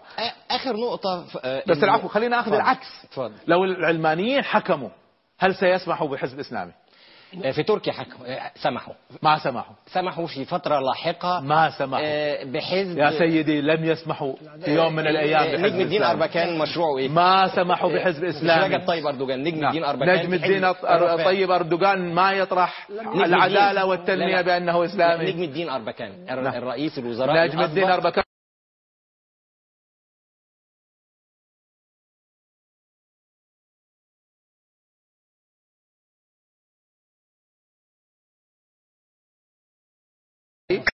وفضيلة وغيرها. طيب لكن لأن في ريحة إسلام هو كشخص وحزبه في ريحة إسلام كان رئيس وزراء أخذوه رموه بالسجن. تقارب إلى العرب. ما لا يسمح بحزب إسلامي. هات لي نظام علماني في العالم العربي سمح بحزب إسلامي. هو غير إسلامي مش سامح برضه العالم العربي. مختلفة. ما سمحوا بحزب. يعني يعني ليش نتهم الإسلاميين إنهم إذا حكموا لن يسمحوا بالأفكار الأخرى؟ بينما العلمانيين هم الذي مارسوها فعليا. لكن ما أريد أن أقوله وأختتم به أنه آه، كل فكرة آه، ليست دائما بيور يعني نعم. بمعنى أنه إحنا الكلام عن الأيديولوجيا أو العقيدة الإسلامية من خلال آه، العودة إلى نصوص دينية نعم. هذه النصوص في الرؤية السياسية هيطبقها بشر زي الدكتور جمال أو غيره نعم. هؤلاء البشر ليسوا معصومين طبعا. هم لأنه يعني فكرة. الفكرة البيور دي موجودة في يعني في في النصوص الدينية المقدسة النص طالما انتقلت إلى الواقع. اذا يبقى المسألة تنظر في إطار نسبي تجربة تركيا أنا في رأيي كلا ال- ال- ال- ال- ال- ال- الخبرتين الخبرة العلمانية بدأت مع أتاتورك شديدة التطرف واستئصالية نعم. وحتى الحركة الإسلامية اللي كانت غير مصرح ليها آه، في الخمسينات والستينات. وحضرتك ذكرت مندريسك هذا كان رئيس وزراء في تركيا وأعدم لأنه في فترته سمح بالأذان باللغة نعم. العربية وبعض هو ما كان على القليلة. من باب كانش إسلامي على فكرة مندريس جاء بعد آه، أتاتورك وما كان إسلامي. لكنه سمح, بالمظاهر المظاهر. الإسلامية وسمح بالأذان الذي غيره اتاتورك إلى اللغة التركية كان الأذان بالتركي. فرجعه مندريس إلى اللغة العربية. اللغة العربية. الجيش التركي العلماني لم يصبر على العلماني الذي سمح للإسلاميين فأعدموه. أعتقد انه كلا الفريقين تطور. أنا نعم. أعتقد الفكرة حتى العلمانية العلمانيين صاروا أكثر استعدادا لقبول الإسلاميين بالضبط. والإسلاميين صاروا أكثر قبولا بالضبط. للدولة بالضبط المدنيه وبالتالي المسألة من الوارد أن يحدث هذا التعايش فمع من الأيام ممكن أن يلتقيا بالضبط. طيب دكتور عمار أنا رأيي أن الإسلام من الممكن أن يستوعب العلمانية في حدها الأدنى من عدة أبواب نعم الباب الأول أن الإسلام يع- يقر العلاقة المباشرة بين الإنسان وربه وليس هناك كهنوت الذي يؤدي إلى السلطة ما في. رجال دين نعم. نعم. المسألة الثانية أن الإسلام دين واقعي. إلى جانب الروح هو يقر بالمادة ويعترف معها ويوازن بين الروح والمادة في حياة والعقل الإنسان. يعني قصدك. و... لا الروح والمادة على نعم المستوى. طيب. المسألة الثالثة أن الإسلام دين يؤمن بالعقل ويع... و- ويقر الاجتهاد فيما لا نص قطعي فيه ويتحدث لدرجة أن العقاد ألف كتابا عنوانه ال- التفكير فريضة إسلامية. نعم. المسألة الثانية أن الإسلام ينادي بالحكمة. أن الحكمة ضلة المؤمن فأن وجدها فهو أولى بها طيب ليش أنت يتهموك إنك علماني إذا أكمل ال- ال- ال- المس- المسألة الرابعة أن أن الإسلام يؤمن بالدنيا قل من حرم زينة الله نعم. ولا تنسى نصيبك من الدنيا نعم. كل هذه الجوانب موجودة في العلمانية ال ال ال في حدها الإسلام. الأدنى. أو أو علمانية الإسلام الإسلام, الإسلام له علمانيته من هذه الأبواب الخمسة نعم أما الباب الآخر الذي يتحدث عن موت الإله أو إفلاس الإله أو الإله الذي نسى العالم ويؤمن بإنسانية الإنسان والإنسان مركز الكون ولا يعترف بالآخرة ولا يقرها ويقفل الأبواب على الجانب الروحي في الإنسان فشيء طبيعي أن الإسلام يتصادم دكتور. خليني أسألك سؤال بناء على ما قلت. نعم. بناء على ما فهمت منك الآن أنا أفهم أن أوروبا كانت محتاجة العلمانية لأن الدين الذي كان عندهم دين يتصادم مع العلم يتصادم مع العقل يتصادم مع الحياة يتصادم مع المادة فيه رجال دين نعم. استغلوا البشر. ولذلك ما نهضت أوروبا إلا عندما تخلت عن الدين. نعم نعم. طيب إحنا محتاجين هذا؟ لا إحنا عندنا علمانيتنا في الإسلام. ما ليش نسميها علمانية؟ عندنا الإسلام. عند طيب أو على الجانب. الج- ليش نسميها علمانية؟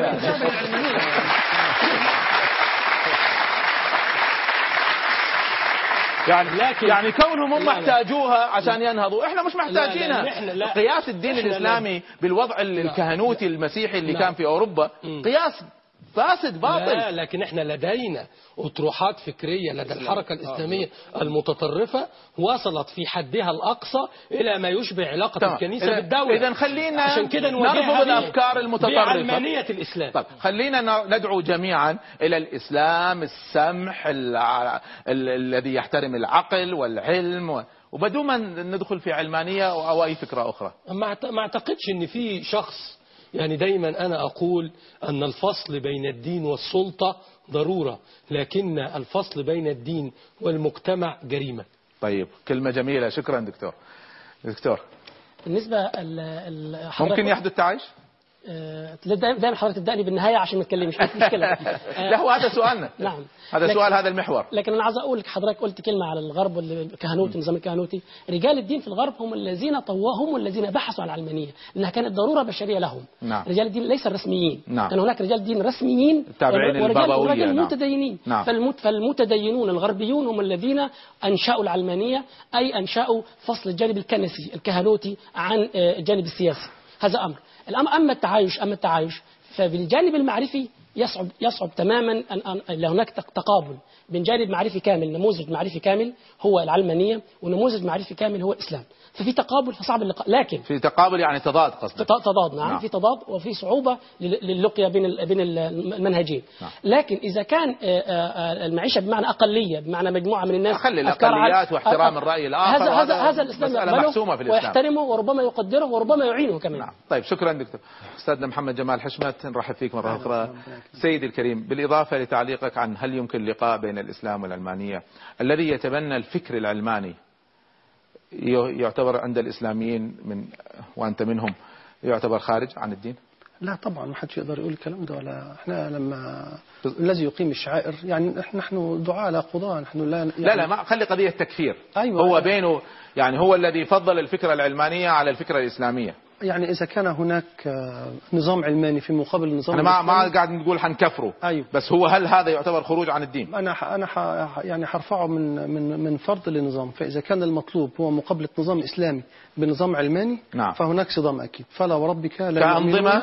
حتى يحكموك فيما شجر بينهم ثم لا يجدوا في أنفسهم حرجا ويسلموا مما تسليما. يعني حتى. حالة الرضا مطلوبة نعم. بالرغم من الالتزام نعم صدام فكري ولا صدام دموي لا ولا- صدام فكري طبعا لا، فكري، صدام نحن فكري لا يعني. نتكلم على الدماء إحنا صدام دي لوحدها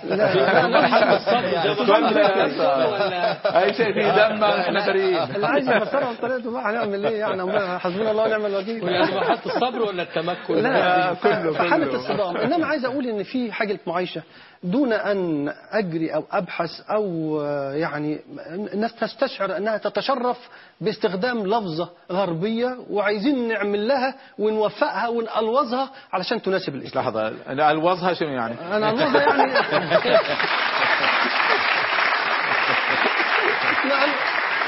ألوظة البعض قد يبحث عن عن عن أصل شرعي له. آه. إنما أنا عايز أقول أنا, يعني. أنا عايز أقول إن عندما أصل نؤسلمها يعني. نعم نؤسلم. نعم. أنا عندي آه، أنا عندي الإسلام عندي الأصل ولذلك عندما أقول أن هذا حكم إسلامي لابد له من ركنين أساسيين. الركن ممكن تعلق على كلمة الدكتور علمانية الإسلام أيضا ضمن حديثك؟ آه، يعني ما أنا أنا ما هي هو أنا أنا فاهم القصد بتاعه وهو دول ركن من الركنين اللي أنا هنقولهم نعم. الركن الأول هو شرعية الوصول. نعم. شرعية وشرعية الوصول ليش؟ إلى الحكم. إلى الحكم. عشان الحكم يبقى إسلامي لابد من ركنين الركن الأول هو شرعية الوصول. نعم. وشرعية الوصول تعني انتخابات حرة واختيار وشورى يعني اختيار الشعب وليس إجبار اللي بيسميه بعض الكتاب القبول الشعب القبول, قبول الشعبي. جميل. الأمر الثاني وهي شرعية الممارسة. نعم. وهي التي تلزم الحكم بتطبيق الشريعة الإسلامية وده اللي بنسميه القبول الشرعي. نعم. الجزء الأول ممكن يتفق فيه العلمانيين مع الإسلاميين. أنه كلاهما يتفق الحريات أن ما. انقلابات عسكرية إجبار للناس اختيار شخص واحد كله. كله مرفوض في الإسلام وفي العلمانية. الجزء نعم. الثاني وهو خاص بتطبيق الشريعة وتطبيق الحدود سوف نجد أن هناك ممانعة. نعم. ولذلك المقصود أو ممانعة المطلوب عند العلمانيين. عند العلمانيين. نعم. ولذلك المطلوب هو ليس تعديل القواعد الشرعية إنما تعديل تعريف العلمانية. بالطريقة اللي بيقول عليها الدكتور عمار وده اللي عمله حزب العدالة والتنمية عندما عرف العلمانية في برنامج حزبه بأنها الحرية الدينية التعددية مدنية الدولة هذا تعريف لا يصادم الاسلام فمثل ما. قالت متنا الكريمة يعني وممكن يحدث وئام إذا العلمانية استطاعت أن تعدل تعدل وتقترب من الإسلام, من الإسلام. واحترام الأديان نعم. فعندها ممكن يحدث وئام أنا أظن أنه وقتها آه، هيبقى فرصتهم في التعايش في مجتمع إسلامي يسمح بالتعددية ويحترم الحرية ويقبل بتداول السلطة. سيدنا أبو بكر في الحكم بتاعه نستطيع أن نقول أن ما تم من آه، آه، محاسبة الحاكم وحرمة المال العام ومحاربة الفساد كل هذا طب هذا كله في الإسلام. كله في الإسلام. طيب إحنا إيش إذا- إذا كان كل هذا موجود في الإسلام هل العالم العربي والإسلام يحتاج العلمانية؟ أنا بأي صورة من الصور المشكلة مش في يعني في فرق بين ال... في فرق بين الإسلام الصراطي كما يقال؟ اللي هو الإسلام الصراطي اللي هو النص الصراط المستقيم آه الصراط الإسلام يعني والله مصطلح. جديد علي أول مرة نعم. أسمع مع إني إسلامي يعني آه. والإسلام الإسلام اللي موجود في الواقع بمعنى الإسلام حين تحول إلى أيديولوجيا سياسية نعم. أنا مشكلتي مع هذا الإسلام حين تحول إلى أيديولوجيا سياسية في ليش تلعبوا. على- الإسلام ما في أيديولوجية سياسية؟ ايديولوجيا سياسيه الإسلام هو فيه ايديولوجيا لا سياسية. الإسلام ليس أيديولوجيا. ليس فيه فكر أيوة، سياسي. الإسلام دين. سيدنا أبو بكر بس دين وأجل. يا سيدي دكتور يجب أن يكون أيديولوجيا. يا سيدي دين يعني إيش؟ لحظة لحظة. لا، لا، لا. دين يعني عبادات؟ ولا دين في اقتصاد وفي سياسة كمان؟ حتى لو بس مش إيديولوجيا. لأن الإيديولوجيا أنا من وجهة نظري مصطلح كريه لا أستطيع أن أقول أن الإسلام هل الإيديولوجيا مقصود بها الفكر؟ لا, لا هي, تعرفها علم الأفكار لكن على مستوى الممارسة هي نظرية تتمتع بانغلاق وجمود وقدرة على لا لا. خلينا من هذا انت. تقول لي الاسلام ما في ايديولوجيا يعني ما في فكر سياسي أنا رأيي إنه ما فيش ما في فكر سياسي في الإسلام. في في قيم سياسية. قيم سياسية. قيم. إيش الفرق بينها وبين لا لا؟ في في لا، لحظة العلمانيين عندهم فكر سياسي؟ لا في إطاء. لا لا العلمانية ما- وصلتش النظرية. ولم يدعي علماني واحد أن العلمانية باتت نظرية. لا في الغرب ولا طيب في الشرق. إذا هي لا هي نظرية ولا في فكر والتطبيق سيء وعاوزين يقدموها بديل للإسلام ليش؟ مين قال اللي ما هذا اللي صاير انه قاعد لا ده هو رد فعل رد فعل رد فعل الانغلاق بعض الإسلاميين وسلفيتهم وجمودهم ووقوفهم وغلق باب الاجتهاد وطرح أطروحات غاية في التطرف في السياسة كا- ها- ها- جاء رد الفعل العلماني دكتور هات إيدك. كلنا ضد, ضد التطرف. والتشدد والانغلاق والكذا بل والحل هو الإسلام الوسطي مش العلمانية. بالعكس. آه. الحل الحل الحل هو الإسلام. الوسطي هذا النوع من التطرف أنا الإسلامي. عاي- أنا عايز أنا عايز نتتبع تطور أي حركة إسلامية موجودة. هي أنت حضرتك بتتحدث عن اللحظة الراهنة.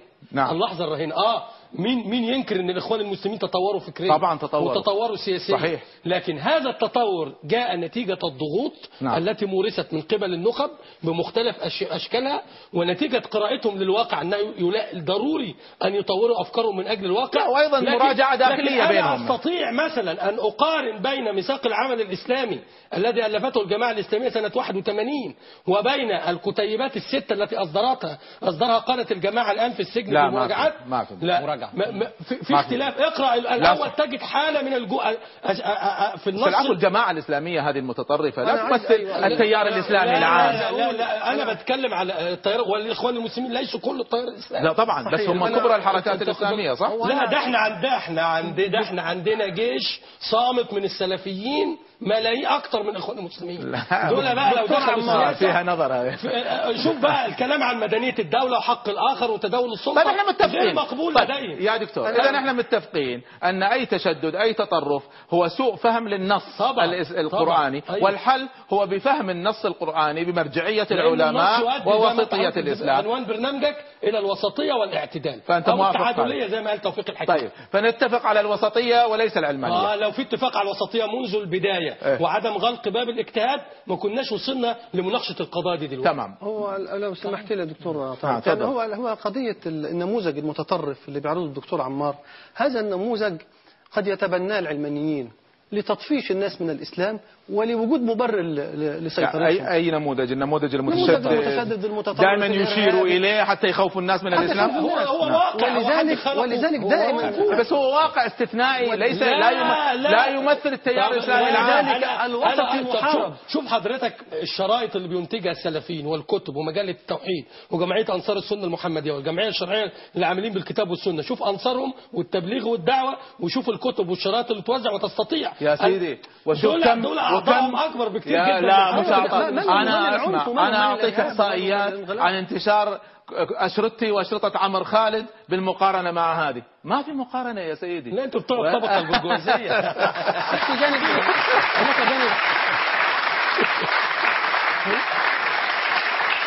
تفضل كنا قطعناك أستاذنا. أنا تفضل. يعني مش مع الدكتور عمار في أن ليس في الإسلام فكر سياسي إنما ليس في الإسلام نمط للنظام الحكم. نعم.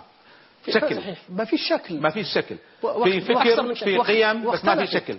فأنا ما أجيش عشان في شكل مختفي أو نقول ما فيش فكر سياسي.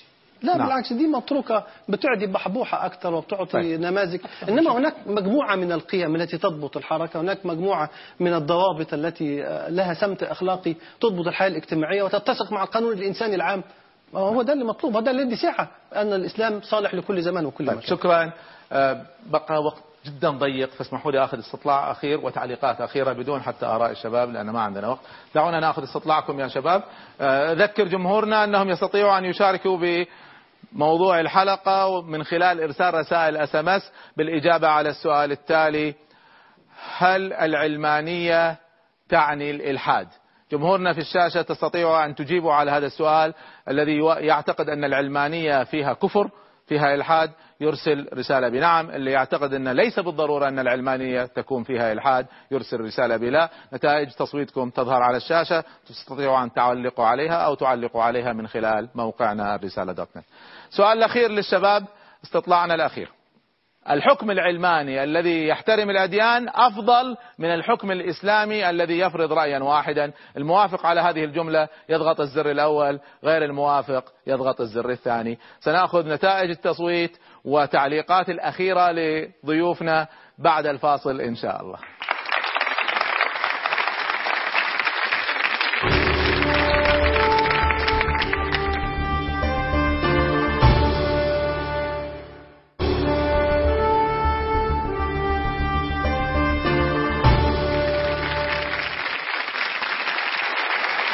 شكرا لكم واهلا بكم مرة أخرى مع الوسطية ونحن نناقش العلاقة بين العلمانية والإسلام. هل هي علاقة صدام أم يمكن يحدث تعايش ووئام؟ ونرحب بكم مرة أخرى في الجزء الأخير من حديثنا حول هذه المسألة. جمهورنا الكريم الذين يتابعون الرسالة آخر فرصة للتصويت على موضوع الحلقة. هل العلمانية تعني الإلحاد؟ الذي يرى أن العلمانية فيها كفر يرسل رسالة بنعم. الذي يعتقد أنها ليس بالضرورة يرسل رسالة بلا. أساتذتنا الكرام كنت سألت الشباب عن رأيهم النتيجة كالتالي. الذين قالوا أن حكم علماني يحترم الأديان هو أفضل من حكم إسلامي يفرض رأيا واحدا 34% فقط. بينما 66% يعتقدوا أن الحكم الإسلامي حتى لو فرض رأي واحد أحسن من الحكم العلماني الذي يحترم الأديان والدكتور يحوقل. بس دقيقة بسرعة ناخذ ضيوفنا المساندين. كلمة أخيرة. دكتور رمضان. ال- يعني نحن نعيش في ظل حكم علماني أو يدعي أنه علماني منذ سنوات طويلة تقرب من الخمسين. والفساد كبير ويكبر نعم. وعظيم ويعظم. نعم. لكن أعتقد أنه لو تم حكما إسلاميا لن يفرض رأيا واحدا لأن الحرية الدينية تفرض على الإسلام التعدد طيب شكرا دكتور. السؤال- أرى أن السؤال مغلوط. نعم. وأرى أن الجواب هو نريد حكما إسلاميا يقبل الآخر ويؤم- ويؤمن بالحرية والتعددية ويقبل الآخر هذا الذي أريده هذا الذي طيب، شكراً. مع نفسي هو النظام الذي اللي بفضله طبعا أنا بتفق إن سؤال مغلوط في الأساس نعم. لأنه أضاف للعلمانيه قيم إيجابية والإسلام قيم سلبية. نعم. لأن الإسلام أصلا مؤمن بفكرة التعددية. نعم. أنا النظام السياسي ال- يعني بعتقد فيه إنه نظام سياسي بيحترم قيمة الإنسان ويحترم كرامة الإنسان ويوفر له فرص التنمية. شكرا. هذا هو النظام. دكتور أمجد أنا متفق أيضا أن السؤال يحتاج إلى إعادة صياغة. نعم هو السؤال ملغوم عمدا. مدح مدح العلمانية وذم الحكم ال- نعم. لكن أعتقد لو كان الحكم إسلاميا فعلا فإنه يسمح بتعدد الآراء وبتعدد الأديان حتى لا إكراه في الدين شكرا دكتور حوقلت لماذا يا دكتور عم كان نوع الحكم إيه؟ إسلامي أو علماني ال- الناس تريد نظاما سياسيا يوفر لها حد الكفاية نعم. من غذاء وكساء وإيواء ودواء وترفيه نعم. ثم بعد ذلك هذه هذه الأسئلة من قبيل طرف النخبة نعم. لكن العوام يريدون طب إذا توفر هذا؟ الجانب الاجتماعي إذا توفر هذا إذا توفر لأن أنا لا أستطيع أن أطالب بأن أعبد الله بإخلاص شديد وأنا فقير طب محتاج. إذا توفر هذا إذا توفر هذا أنا أنا من وجهة نظري نعم. أن الإسلام في حد ذاته يمتلك منظومة آه، ق- قادرة لو كان باب الاجتهاد مفتوحا على مصراعي نعم. ولو نظرنا إن أن الحكمة أصل من أصل من أصول الشرع شأنها وهي شأن القرآن كذلك والسنة. وهي كذلك صحيح؟ نعم. سامح الله اللي قال عنك علماني.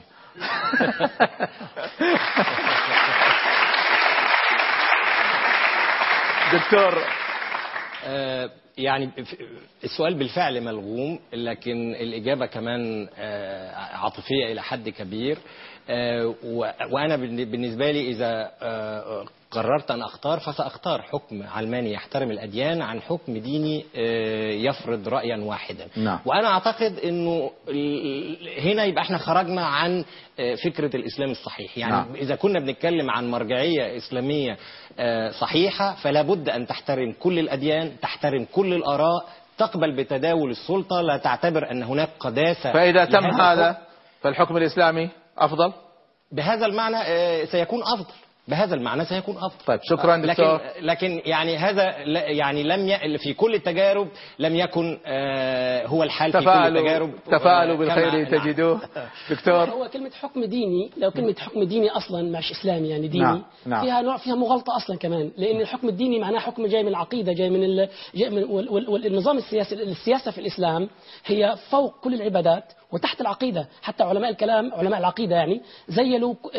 كل كتب الع... ال... ال- العقائد بالإمامة يعني مسألة السياسة هي رأس لكل عمل نعم. وهي تحت كل تحت العقائد فإذا- فهي ليس حكم عقيدة طيب. هي حكم حكم الإسلام كنظام حياة وليس نعم. كحكم عقيدة طيب شكرا دكتور كلمة هو أخيرة يعني استبداد ال- الحزب الحاكم استبداد الليبراليين أمر مرفوض كما أن الاستبداد عندما يرتدي مسوح الإسلام أيضا مرفوض أيضا مرفوض فحتى لو كان حكم إسلامي حتى لو حكم إسلامي يفرض رأيا واحدا. صحة هذا السؤال.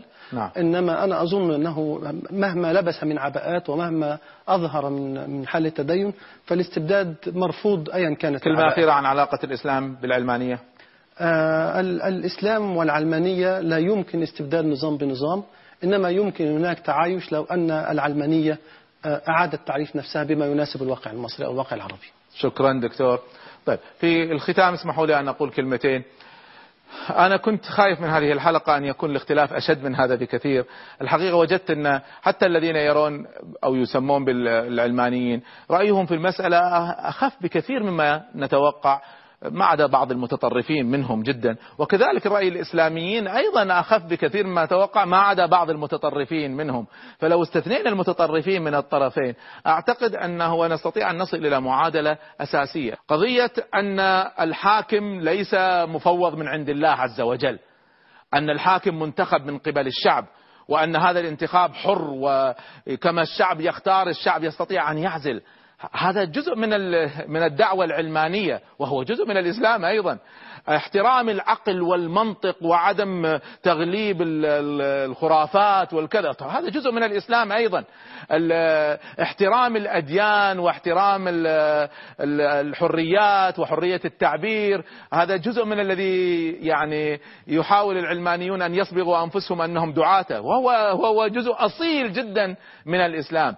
إحنا عندنا مشكلة كبيرة أن الإسلام تشوه تشوه بأطروحات أحيانا فكرية وتشوه أكبر بتطبيقات تاريخية.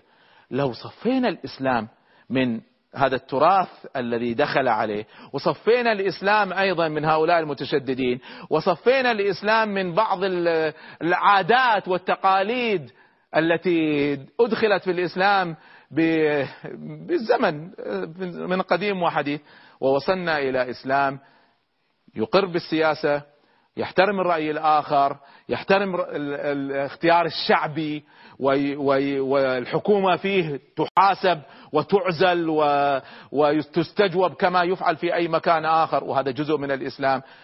أعتقد أن نحن لن نحتاج العلمانية بأي صورة من الصور. الغرب احتاجها لأن دينهم ما كان يسمح بهذا. ديننا استوعب كل هذه الحاجات وبكل أريحية وبكل وسطية الإسلام الوسطي يغنينا عن العلمانية. شكرا لمتابعتكم. السلام عليكم ورحمة الله.